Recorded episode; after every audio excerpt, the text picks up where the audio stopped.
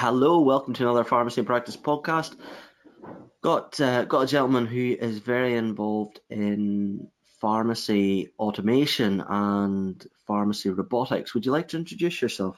Hi, hi, Jonathan. Um, I'm I'm Gary Paragpuri. I'm the co-founder of Hub and Spoke Innovations, and uh, we sell the PharmaSelf 24 prescription collection robot across the UK. I think I think some of your some of your listeners might remember me from I think from previous role when I was editor of C&D, which now seems like a long time ago. What's what's your journey been in pharmacy? I mean, are you a pharmacist yourself, for example? Well, yes. Yeah, so I'll give you a bit of background. So, uh, Hub and Spoke is myself and my business partner Richard, and we we we met as uh, undergraduate studying pharmacy back at Chelsea, as it was known back then, back in the late eighties and uh, graduated in, I think I did my pre-reg in 89. And um, for, I think I, I, practiced, I was a community pharmacist for about 12, 13, 14 years. I kind of managed branches, uh, locum for quite a long time, and, but, but mostly working around the kind of uh, the kind of M4 corridor of uh, uh, the kind of Thames Valley area for pharmacies.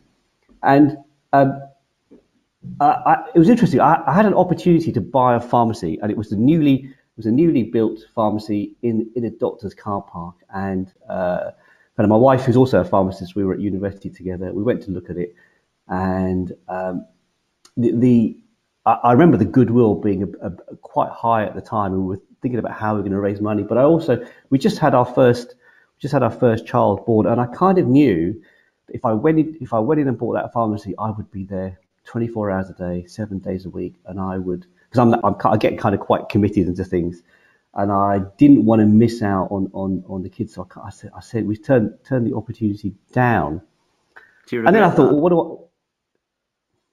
I? I did I did I did for a bit uh, because I, I really you know I you know I enjoyed pharmacy. I enjoyed the job. You know I really liked the kind of interaction with patients.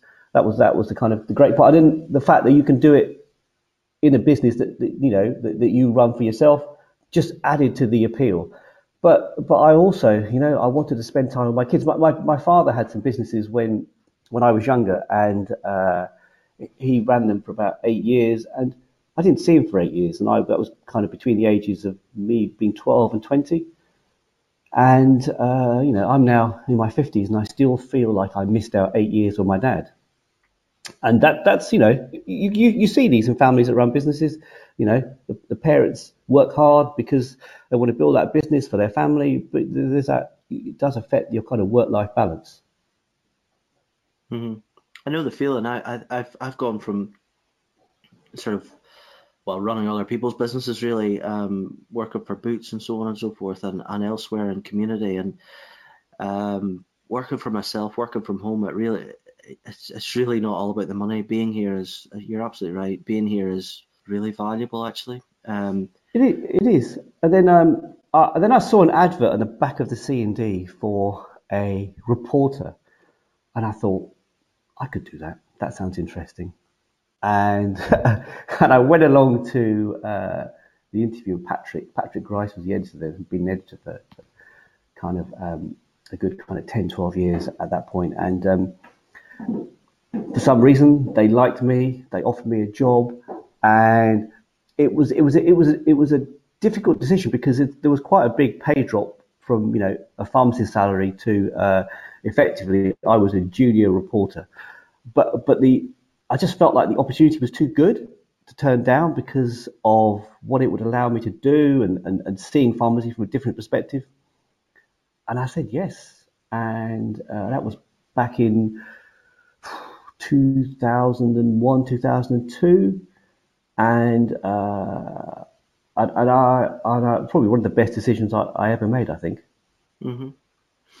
And what's uh, what was your experience working at C and D there? This it's not a kiss and tell interview. This, but, um, no, no. I, look, what, did, what did, you learn? what were your I mean, there's, there's it was it, C and D was it was a very different um, different publication back then. It was you know pretty much staffed by pharmacists who had all done the day job, who'd all who'd all worked pretty much in, in community pharmacy, and uh, so people who'd done the day job knew what the issues were, and that they they were writing about, and that was kind of the strength of C and D.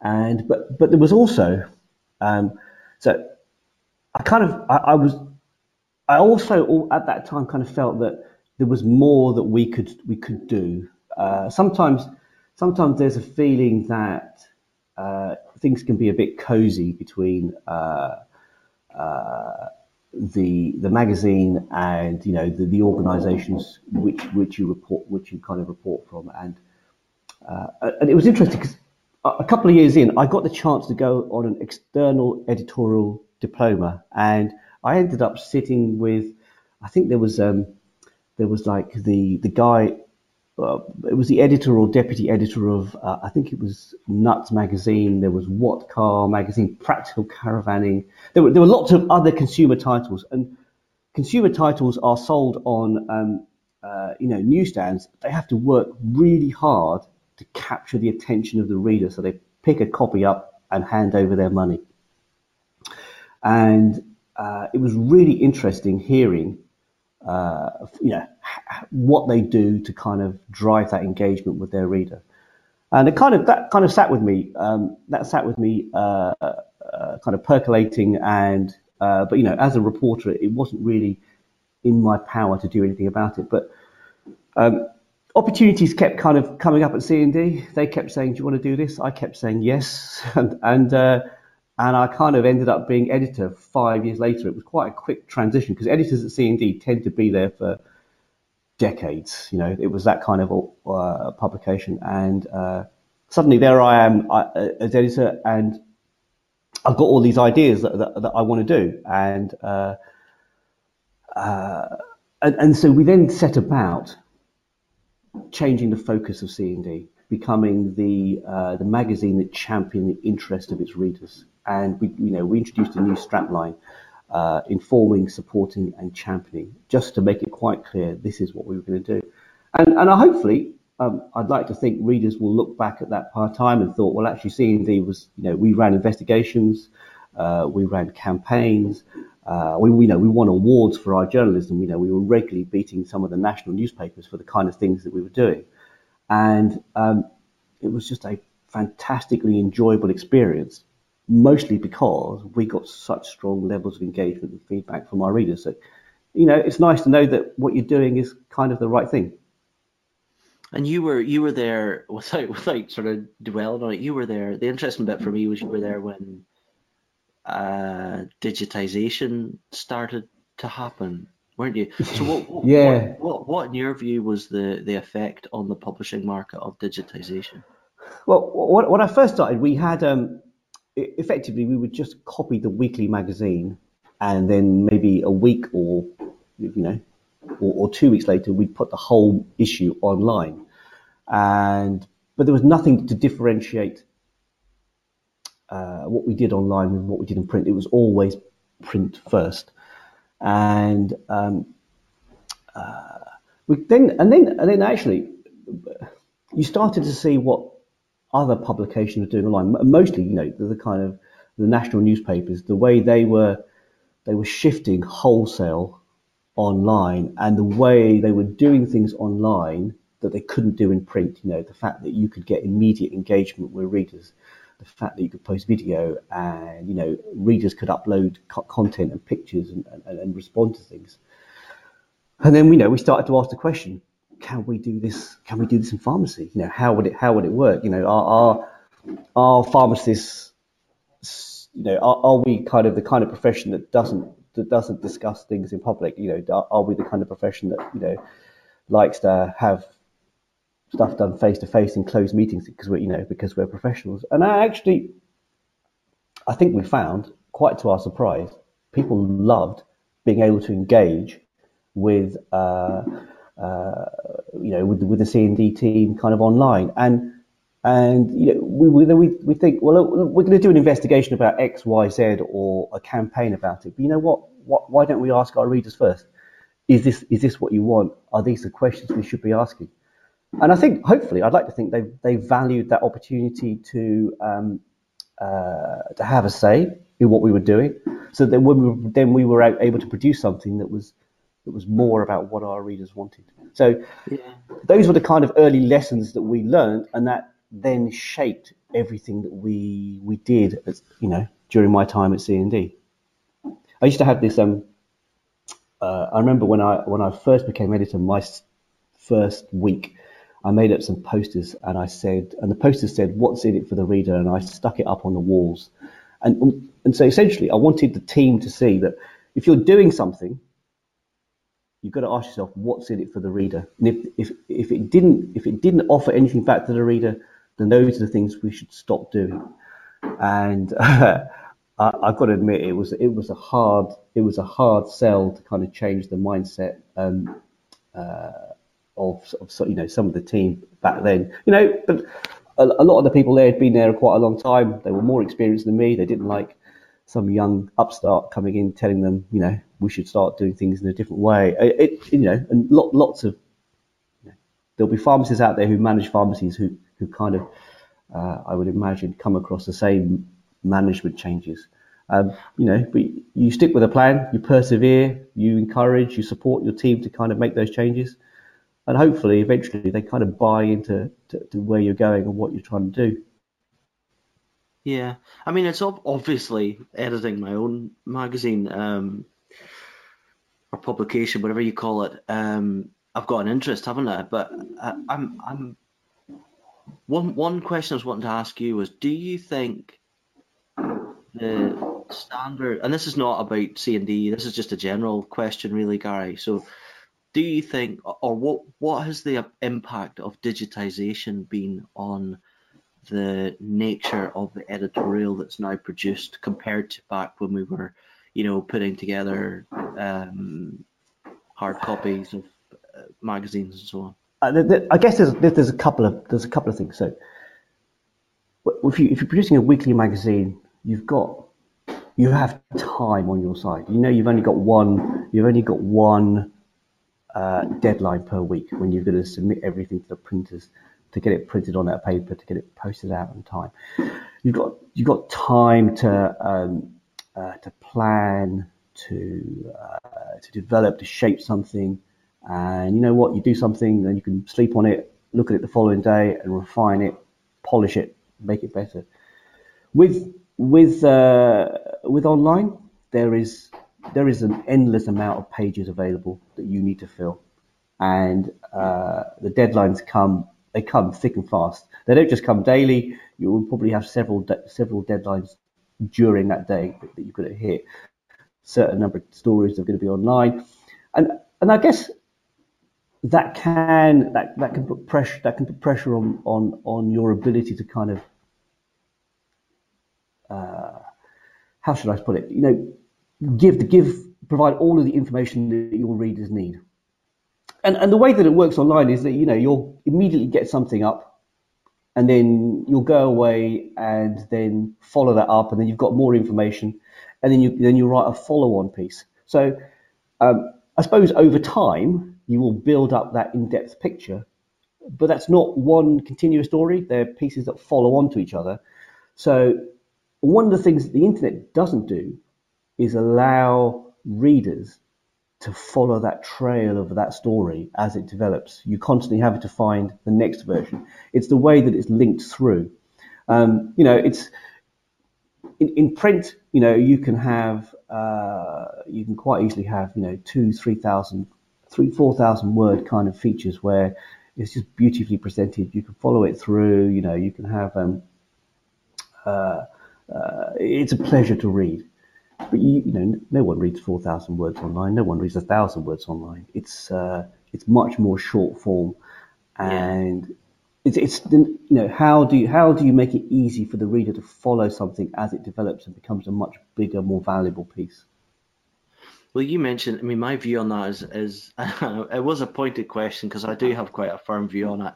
Um, you, you know, unfortunately, in publishing online, you're you're you're rewarded for being a complete extremist. So if I, you know, if I put up a headline like uh, Gary in fraud scandal jailed pharmacist or something, you know, we, we, that would fly. I mean, that would be brilliant, wouldn't it? well, I don't, um, I don't, know. Not, not if it's got Gary in it, no. But but I know what you mean. It's it's about capturing, it's capturing immediate attention. But I also think, I mean, look, the, the internet isn't new anymore. The internet isn't new. It's kind of. Uh, do you remember when it was new? We would just surf endlessly because it was really exciting. Let's jump from this to that. Let's get fun. You know, there was that. I remember there was that really famous page, the million dollar page, and some some kid had uh, found a page where they got a million company logos uh, and put them on this one page, and they got he got the com- each company to give him a dollar for sponsorship. It was just really interesting, funny things happening all of the time. But the internet is kind of almost mature. I mean, uh, it's not really mature, but it, it feels mature, and we are used to being online and surfing.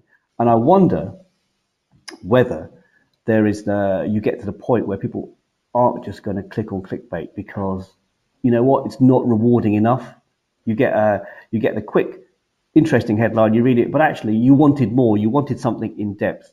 You wanted something that gave you more value.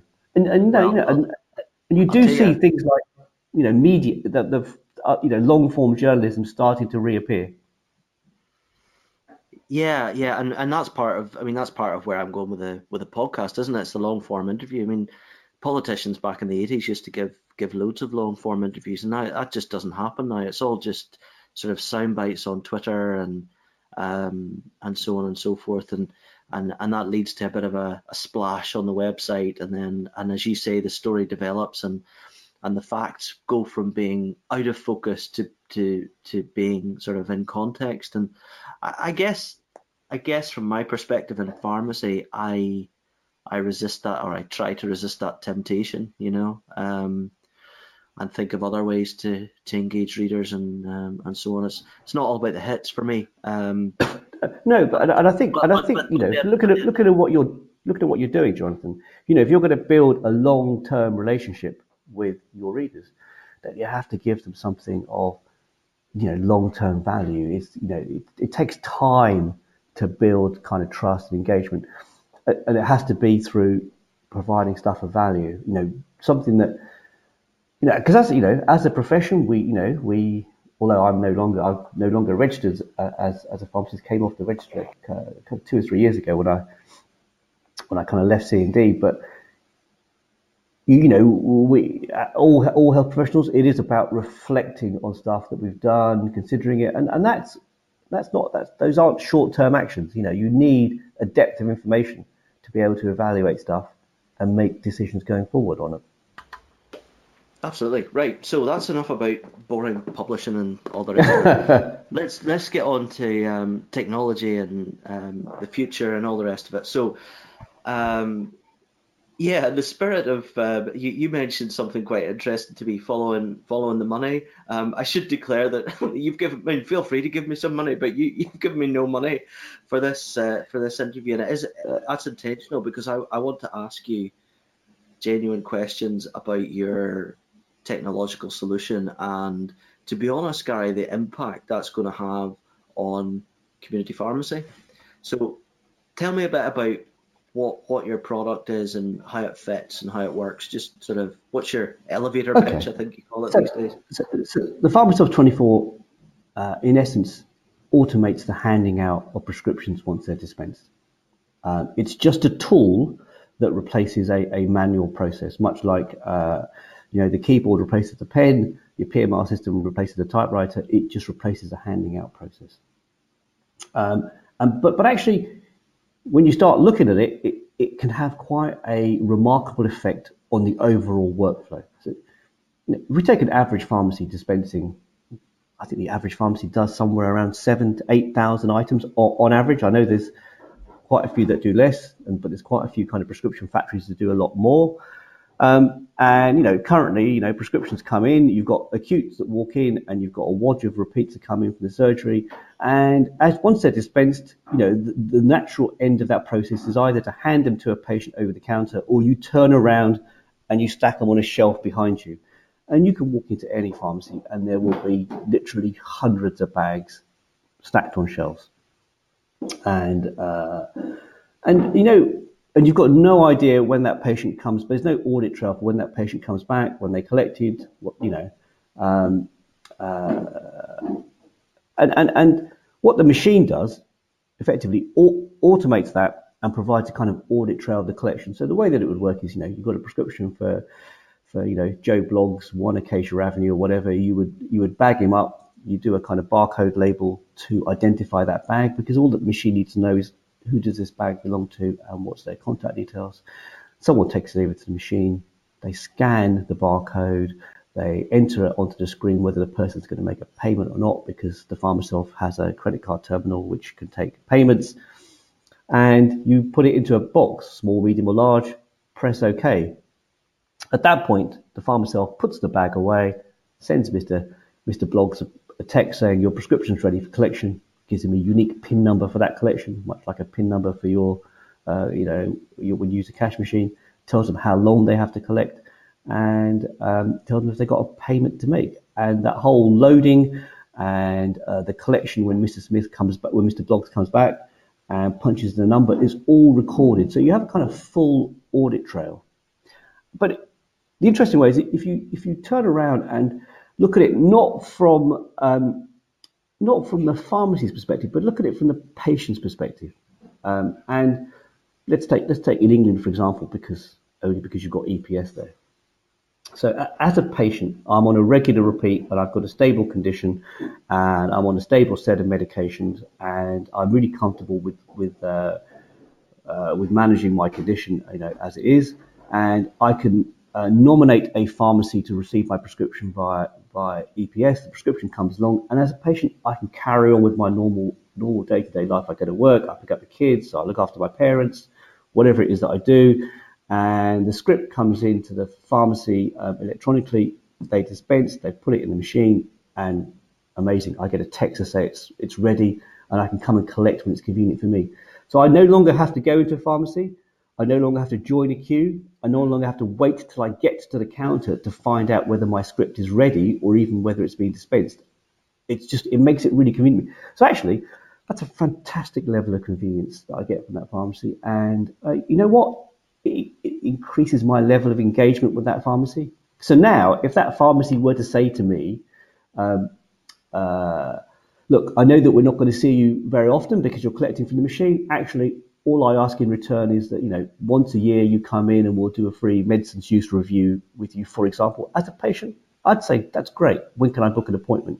So suddenly I'm engaging with the pharmacy when it's convenient for me and it, it increases that strength of that relationship between those two parties. So, do you think the do you think the pharmaceutical care delivered to patients that collect from these machines is better, worse, or just the same as the traditional model? The machine doesn't stop you from doing anything. It doesn't stop you from talking to your patients. It doesn't stop you from having a chat with them, engaging, consulting, sitting down with them. It simply automates the handout. So currently, look, tell me, you know, you can. There are there are plenty of pharmacies that are you know churning out two, three, four hundred items a day. How many consultations happen every time that bag is handed out? You know, if if, if we're honest, yeah. Not not a lot, but actually, actually, not every patient needs a consultation. So you know, we need to we need to recognise that not every patient is the same. So you know, if you're on a on a stable medication and stable condition, and uh, you're happy managing your two or three meds, then maybe I only need to speak to you once every six months, um, or if there's a material change. And that's communicated to the patient that, you know, after six months, if you're collecting from the machine, if I haven't seen you, come in and see me and see if we've got any questions, or let's book it, let's book in a review. But and then what that allows, what that does is it frees up, it frees up your staff to focus on those people who genuinely need the extra help. The people that are likely they've got unstable conditions or can't manage their, their meds very well the people that are likely to end up, you know, uh, in secondary care in, in, in, a hospital, taking up valuable, um, you know, v- valuable resources. Those those are the those are the patients that would really, I think, um, benefit from uh, the kind of clinical input of the pharmacy team. And you know, if, if you look at if you if you've been involved in pharmacy like I have for the last kind of 30 years, there is a constant pressure for pharmacists to do everything. You know, manage ever increasing dispensing workloads, deliver ever more clinical services, transition to providing more patient patient patient centered services. But you know what? You can't do all of that mainly because no one's paying you to do all of that. So you have to find a way of freeing freeing yourself from some of the manual workloads to be able to deliver some of the things that the government is kind of expecting us to do. And, and, and, and actually some of the stuff that patients need us to do um, mm-hmm. uh, because we can't do everything with the resources that, that we currently have. Yeah, definitely, and it's it's certainly it feels like a, a you know a solution that fits with the change in market, doesn't it? And and I mean the the supply of of of many other sort of non-drugs, so consumer goods is, is largely now automated, isn't it? And I mean it's the, it's it's no surprise it's the way things are going, Gary. Um, I'm just I'm just fascinated to. Uh, I, am gonna I'll give you um, a, a, couple a couple one, one, one of our customers they they they used to get um, their repeats. I think they were doing I think they were doing around ten thousand items a month. I can't remember exactly. It was, kind of that sort of figure. They'd get their repeats at midday and they, they finish at, at five. You know, and I suspect this is a kind of fairly common scenario in most pharmacies. And they put a pharmacist in and they noticed a few months down the line, once they kind of got used to it, they get the repeats at midday, but suddenly they were finishing at two. And that was because they weren't being interrupted, uh, you know, 50, 60 times a day where people were coming to say, can I collect, you know, where's my prescription? So someone would have to stop what they were doing go over to the shelf, try and find their bag, hand it over, deal with any query, take any money, um, and but they, they saved three hours a day, and then those staff were, were redeployed into another service that pharmacy was running. So overall, the business um, was able to provide a higher level of service to its patients, and um, in the end, they ended up attracting even more patients because of, of what they were able to do compared to yeah, previously. The service was better. Mm.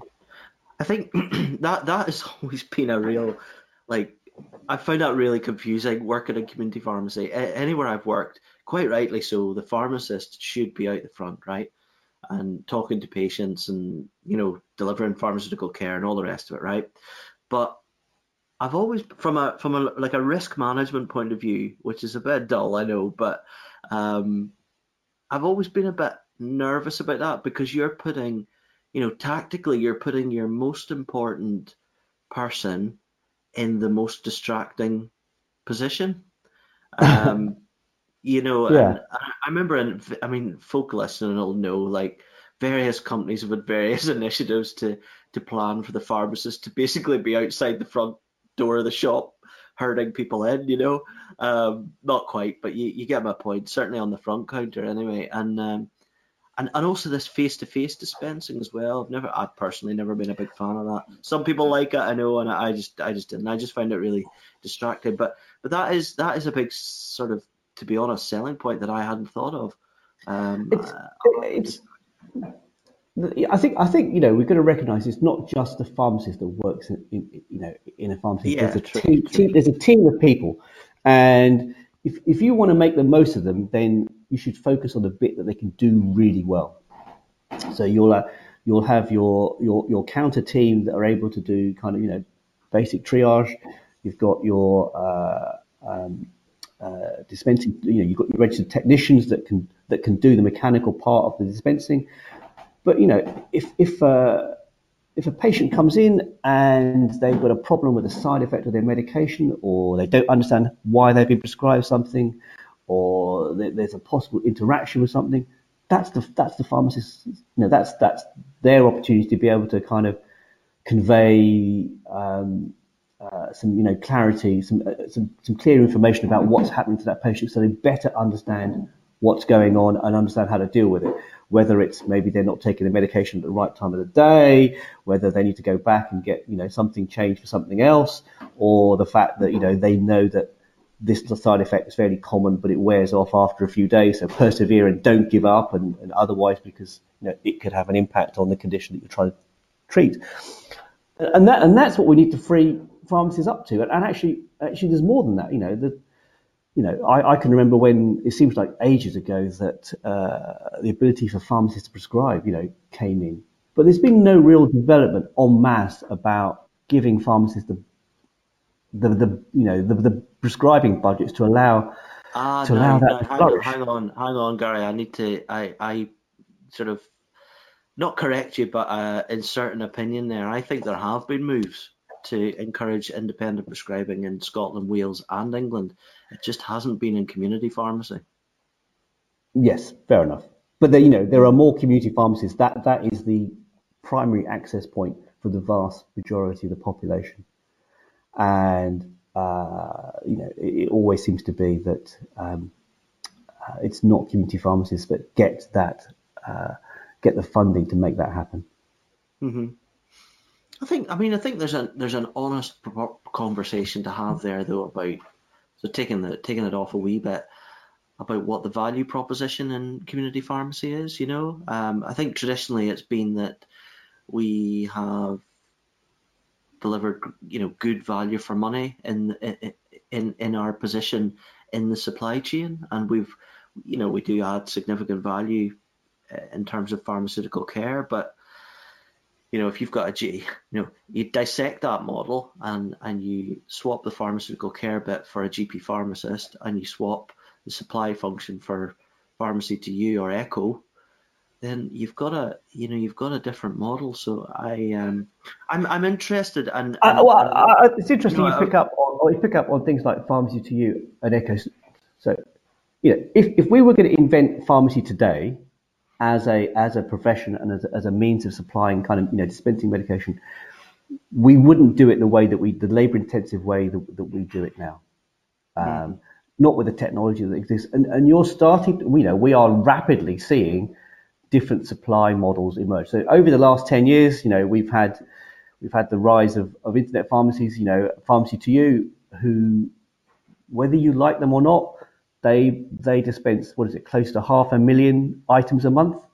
And you've got to ask yourself, why do literally tens of thousands of patients send their scripts every month to, to Pharmacy2U? They clearly value that supply model because it's convenient and it fits into their their lifestyle. But you know now now the kind of you're starting to see the changing of pharmacy services with uh, the development of things like apps and particularly with EPS. You know you've got you've got Echo. You know you've got Well with their app. There's there's a there's Healthera. There's there's there's quite a few of these available. You know as a patient, I can and, and you know and this is compounded with many many of the kind of larger players developing central hub and spoke hub and spoke models. Uh, so you know, as a patient, I can uh, I pull out the uh, the phone in my pocket and I can order order my repeat prescription through an app, whichever one it might be.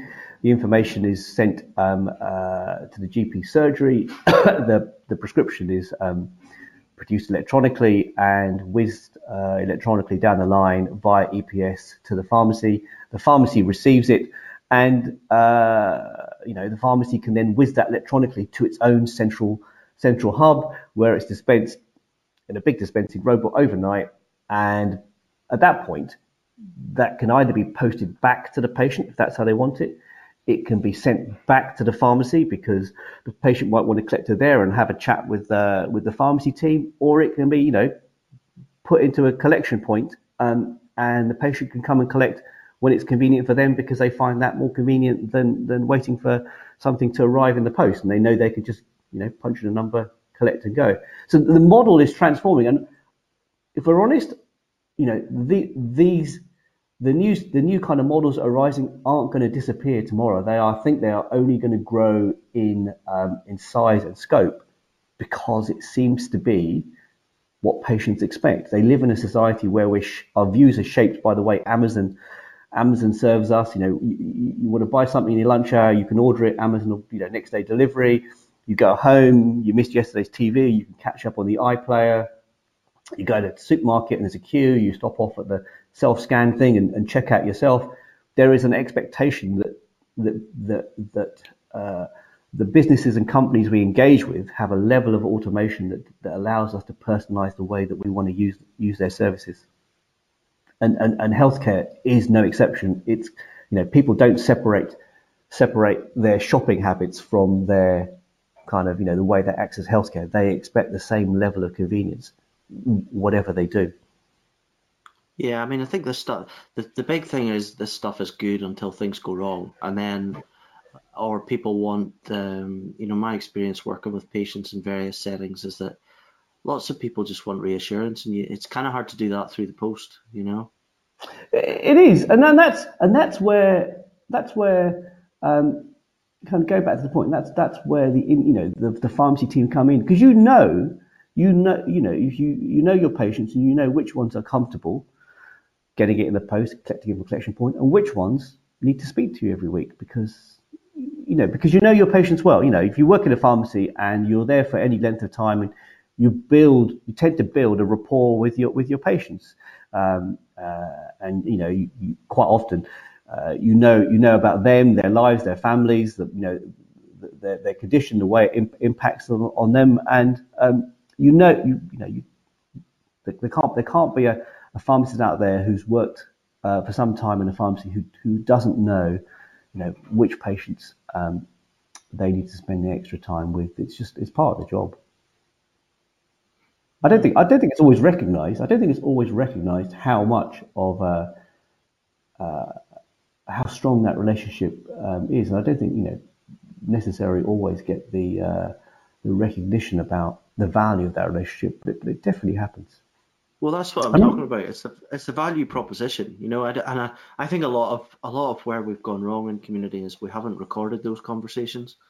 Um, that's the great great travesty of what what we've done for years. You know, so many um, great interventions, life saving interventions on a daily basis are just sort of swept away like smoke in the air, you know, because we don't write them down. You, you move yourself, your practice into general practice or hospital pharmacy practice, and, and you record absolutely everything. Um, I, I, I, do think it's I, I, I think it's kind of unfair also to say we don't record everything, and it's okay. not because it's not because people don't want to record. But if you're working in a pharmacy and you're dispensing three, four, five hundred items a day, th- there isn't time to go to the loo, let alone take a bite of your sandwich or record every single one of those interactions. The technology doesn't exist. You know, in reality, it, there should be a way of, you know, uh, every interaction, um, you know, you can scan a barcode, the patient details are downloaded, and there should be a, a quick way, you know, of entering some information whether it's through uh, a voice recording, which is immediately transcribed into text by the software. None of this stuff exists. Well, it, it, it, hasn't existed up until now. And so to say that pharmacists don't record, it's, it's because they haven't had, haven't had the technology, uh, the infrastructure to allow them to do that. Because I think, I think if, if, if, if, if tech makes, if, if there's some tech available that makes it easy, we'll use it. But if it doesn't yeah. exist, you know, I mean, you know, I, I, when I first when I first started as a, as a uh, when I was an undergraduate, we, we had typewriters in um, back in the kind of mid '80s at the at the dispensary at Chelsea College in the School of Pharmacy there, and I remember like uh, coming out doing my pre-reg and my um, and, and and the place where I did a pre-reg just just bought uh, a brand new Link PMR system, and it was like everyone thought, wow, this is amazing. But but you know what? The, the while there have been some developments in, developments in PMR since the late late 80s, you know, as a whole, you know, most pharmacies still use them as as labelers and orderers. You know, ordering systems. We don't we don't we don't analyze the data that we hold within it. You know, how how many PMRs can you go into? I, I might be wrong because I haven't practiced in a long time. But you you you're probably more up to date than me. But you know, can you go in and say, well, look, can I break down my 8,000 patients I've got on here into those with heart disease, those that have uh, diabetes, or you know those that are suffering from condition X, Y, Z, so that I can then identify them, look at the way that um, how often they come into my pharmacy, the kind of medications they're on, and maybe I can provide. Maybe maybe the data will tell me that there's some sort of tailored service that I could be providing to them, and they would benefit from it, and then I could take that take that suggestion and go and speak to my local GP practice and see whether there's something together we could do for that mm-hmm. group because you know they're missing out on it. We don't we don't and, and there's there's, there's there's in my view, Gary, how the how the model and and how the position of community pharmacy has has been for years. We're we're always going to the GP asking permission, you know, and and I think I think it, it's not this is not a tech discussion. I think it's around it is around the lack of collective. And this is probably controversial, but it's around the, the lack of collective insight or foresight to record and develop our value proposition clinically and business wise probably over time. And and the result of that is where we find ourselves today. So you know we didn't have a strong lobby back when the at the inception of the NHS um, we we were very much supply function then and and we we spring, bring it forward to today and and suddenly we're being drafted into general practice as prescribers now that's good but unfortunately, community still on the outside. The GPs have got all the data, they've got all the patient information, um, and they've fought hard uh, or lobbied hard over the years to to to keep a hold of that because they know how valuable that is for their profession.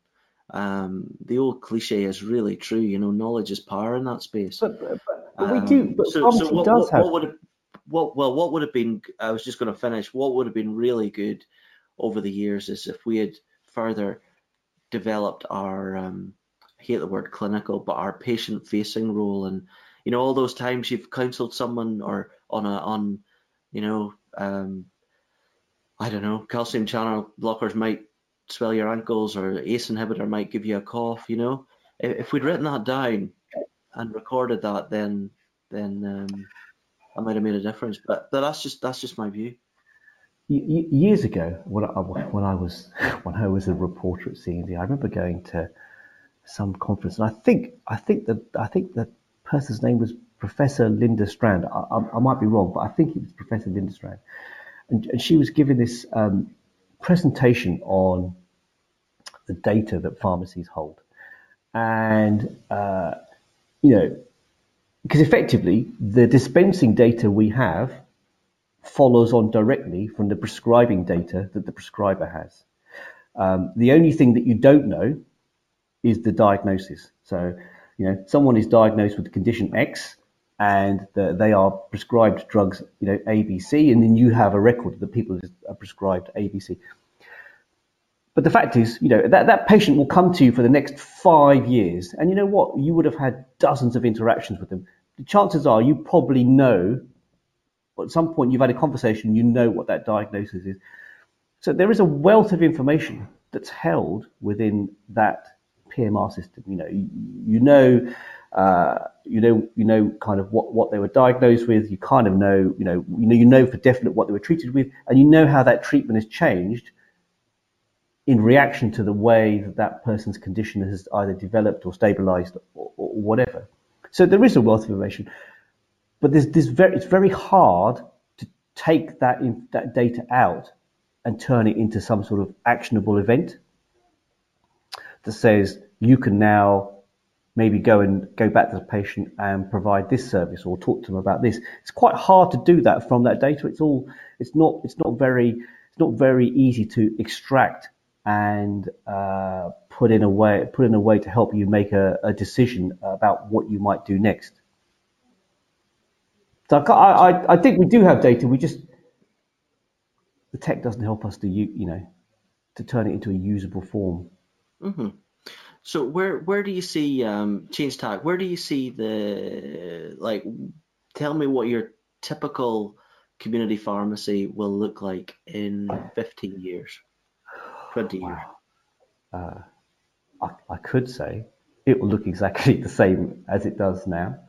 Um, I kind of hope I kind of hope that it doesn't because if it looks the same as now, then um, you could say that you know uh, health departments have failed to take advantage of the benefits of um, uh, what community pharmacy can do.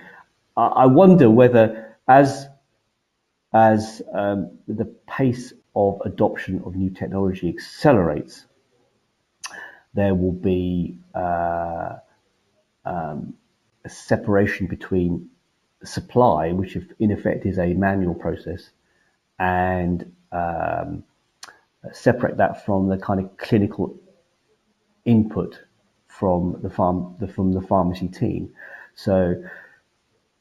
If we want if we want our teams to be uh, playing a far greater role in uh, managing our ever aging population and helping them uh, manage ever more advanced medications, then I guess we are going to have to kind of free them up from that supply side role.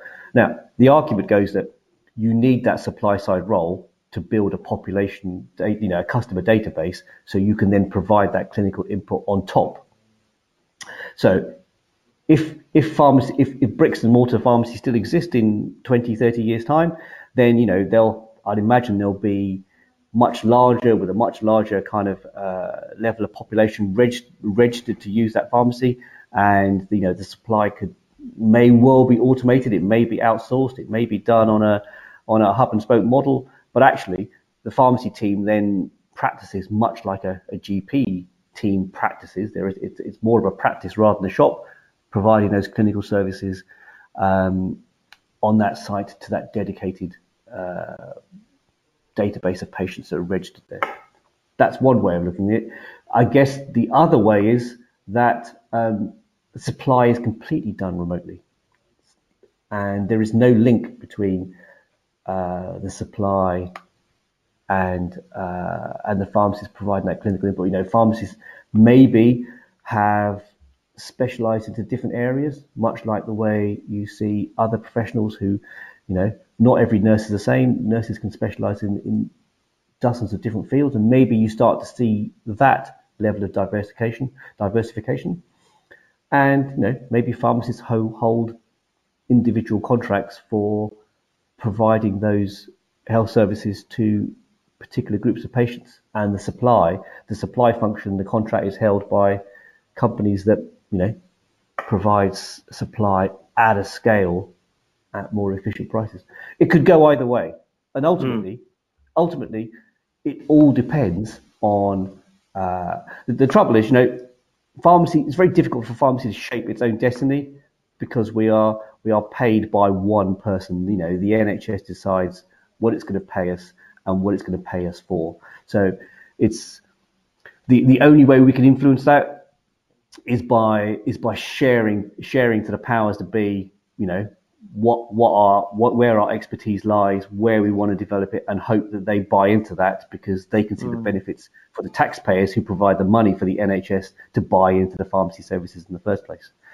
Um, but you know what? You know, you, you look.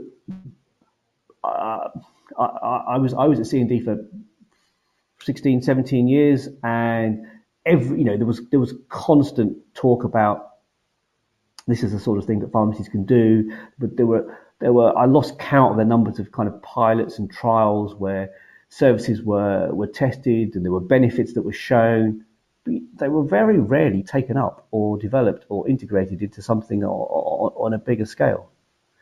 And you know that that's driven from above, really. That's driven by the powers that be that, that pay for these services and commission these services. And it's there's a whole range of factors as to why it doesn't happen. You know, there is a service that pharmacies can can can offer, and you know what? There might be an overlap with uh, with the local GP practices that, that provide that, and then it's you know which one is more effective at um, uh, uh, championing their cause and, and, and, getting the service commission from them. Um, so there's lot there's lots of factors at play really, and so it's kind of hard. I mean, we all know we all know where we would like to see pharmacy go, and we know there's so much more that the sector can, can, con- can contribute, but ultimately it depends on how the paymasters decide they want. Yeah, well, uh, I, I, I that that paymaster thing is an interesting one because it, it comes down to economics, doesn't it? It's either the you know it's the the, the population economics of of Malthus or Boserup, isn't it? So Boserup, the I think she was Danish, um, and she said that necessity is the mother of invention, and then the flip side of that is the Malthusian sort of theory where you know, if um, if there's too much population, you know, the the um, there are checks on the population, be it war or famine or drought or whatever. And the same the same could apply in in in our little market. You know, I think the trouble the trouble and the benefit, the great sort of paradox of community pharmacy is that they've done really very well out of the NHS over the years. Um, you know, and so much. I, I would disagree with the, the, the, you slightly that that there's no option. I think private services and that side of the business is emerging more and more as the as the large payer, i.e. the NHS, diminishes. The trouble is, to use my economics sort of analogy, we haven't reached that Boserupian critical point where well, maybe people would people would argue different, but where necessity and um, is is their mother of invention really, and so there seems to be. I, I mean, I've been quite surprised that in England more pharmacies haven't shut. So there's obviously quite a lot of equity in the market um, and momentum. They, they, they, they may they may not they may not have shut, but I imagine there's there's quite a few that are just hanging on, just hanging on. There's a lot of yeah. there's a lot of pharmacies up for sale, and uh, it, it, seems that there seem to be very few people willing to kind of kind of buy. Uh, you know, I, I, I, know I know you know kind of one pharmacy that's it's fantastically profitable. It's just a uh, you know it's a it's a dispensing huge dispensing factory, but you know it, ten years ago it would have sold immediately. Now and now now kind of stuff just just drags on. So it's yeah. I mean, another another way to look at it is forget the NHS as a customer because that's what they are of community pharmacy. We're contractors. Yes. So, you know, forget NHS. Why why are there not more startup community pharmacies just offering private services? Maybe because the revenue isn't there. Maybe because people aren't willing to pay for those services because we're still a nation that you know expects to be able to get uh, health services free at the point of care from the NHS. Mm-hmm. You know, we're a nation that believes in free free healthcare, and does that stop us from embracing private services? Don't know. It's it's just. I mean, I just asked the question because obviously the government are, you know, and especially in England, they're they're clearly asking that question, aren't they? They're they're yeah, yeah they are. They're, ask, they're asking what is the value here, and and actually behind the scenes, it looks like they don't think there is much value given how they're pulling the funding, more or less, isn't it? I, I don't know. I think that's. I'm not sure they, they think there is no value because uh, maybe you know when did the, when did those four when did the four contract exemptions come out? There was probably about six, seven, eight years ago that they introduced mm-hmm. um, four automatic exemptions for those people that want a contract, and I I suspect what the government was hoping would be that it would drive drive innovation in um, in the supply of uh, pharmacy services, but it just you know I think I can't I don't know the exact number, but there were an extra what two two three thousand pharmacies that opened, and there were lots of hundred hours that have clustered together. There yeah. are there were quite a lot of you know mail order. You didn't really see. I think some of the automatic, one of the automatic exemptions was kind of a one-stop health centre. Did, didn't really see too many of those, I don't think. They were mostly 100-hour pharmacies and uh, a, a, mail order, and um, that, but that that didn't produce the big step forward I imagine that those people that came up with that policy expected. And are they are they simply now looking to claw claw back those extra numbers rather than rather than say there's no value in the whole network, which I think is mm. wrong. You know, that's just that that just can't be correct. Possibly, it's an interesting one. It's it, and it, I, it's hard not to get frustrated, isn't it? Because there's so much potential in the community pharmacy network. I think that's why I get annoyed when I have this conversation, and the conversation often becomes circular, to be honest, as it has done here. Um, but it's just it's just sort of testament to my kind of enthusiasm for community. Really, I, I, I, look, yeah, I, agree. We you know we often have over the years we've had the same you know the same discussions, and you come back to the same the same argument. What, what's what's different? What's what's different now to, to then? So there are things that exist now that didn't exist, you know, 10 years ago. So there is a there is a very significant and a very rapid shift to EPS, certainly in England. There is a very rapid rise in uh, people using uh, uh, apps for for ordering. You know, you just have to log on to Pharmdata there. You know, where you can where you can pretty much look at every pharmacy's um, uh, script numbers and EPS nomination numbers. And internet-based pharmacies are, you know, they're among the fastest growing businesses around. So there's a level of automation that didn't exist before, a level of slickness of automation that didn't exist before, whether that's for using barcodes to track bags within the pharmacy, whether that's you know, hub and spoke dispensing models, assembly robots, collection robots like ours. There's a level of automation, of easy access to automation that didn't exist before. Mm-hmm. And there is a, you know, there are starting to see you're starting to see developments in some of the you know PMR companies. I, I know there's a there's a there's a new one uh, out at the moment. Um, I think Invatech and, and, Titan. I mean, I, I, haven't used it, but looking at the information, it looks like it's kind of been you know, built from the ground up as uh, as more of a tool for um, uh, as, as, more of a tool to enable pharmacists to do the sorts of things they, that they want, and, and so the, there there seem to be the drivers in place to drive more innovation now because you know that we couldn't do 10 years ago. You know 10 years ago the, the, the 10 15 years ago the, the biggest innovation was you know, you've got a delivery van. But ultimately, that didn't really allow you to change the way that you worked. It just took some of the, the workload. Actually, it took some workload away from one area, but simply added it to another area. Yeah. Um, and and so, you know, we are starting. You know, I, there there are there are kind of really slick internet pharmacies uh, that are that are cropping up that are targeting certain cities. I've you know I've seen online. They look really impressive. You know, you can if you're if you work in if you know if you work in London, there are pharmacies where you can uh, almost click and collect. You uh, you you order your repeats, go through to them via EPS, and some courier delivers it to your office. These sorts of models are starting to emerge, and once you've once you've bought into that model, you know what other service on top are you then kind of prepared to pay a bit extra for that's not provided by the NHS that the pharmacy might be selling privately? I think I think things are going. I think things things are going to change, and we're also busy in the way that in, in our in our general work compared to how life was 10 years ago. So maybe there is a bit more of an incentive to to pay for stuff because it saves us the time.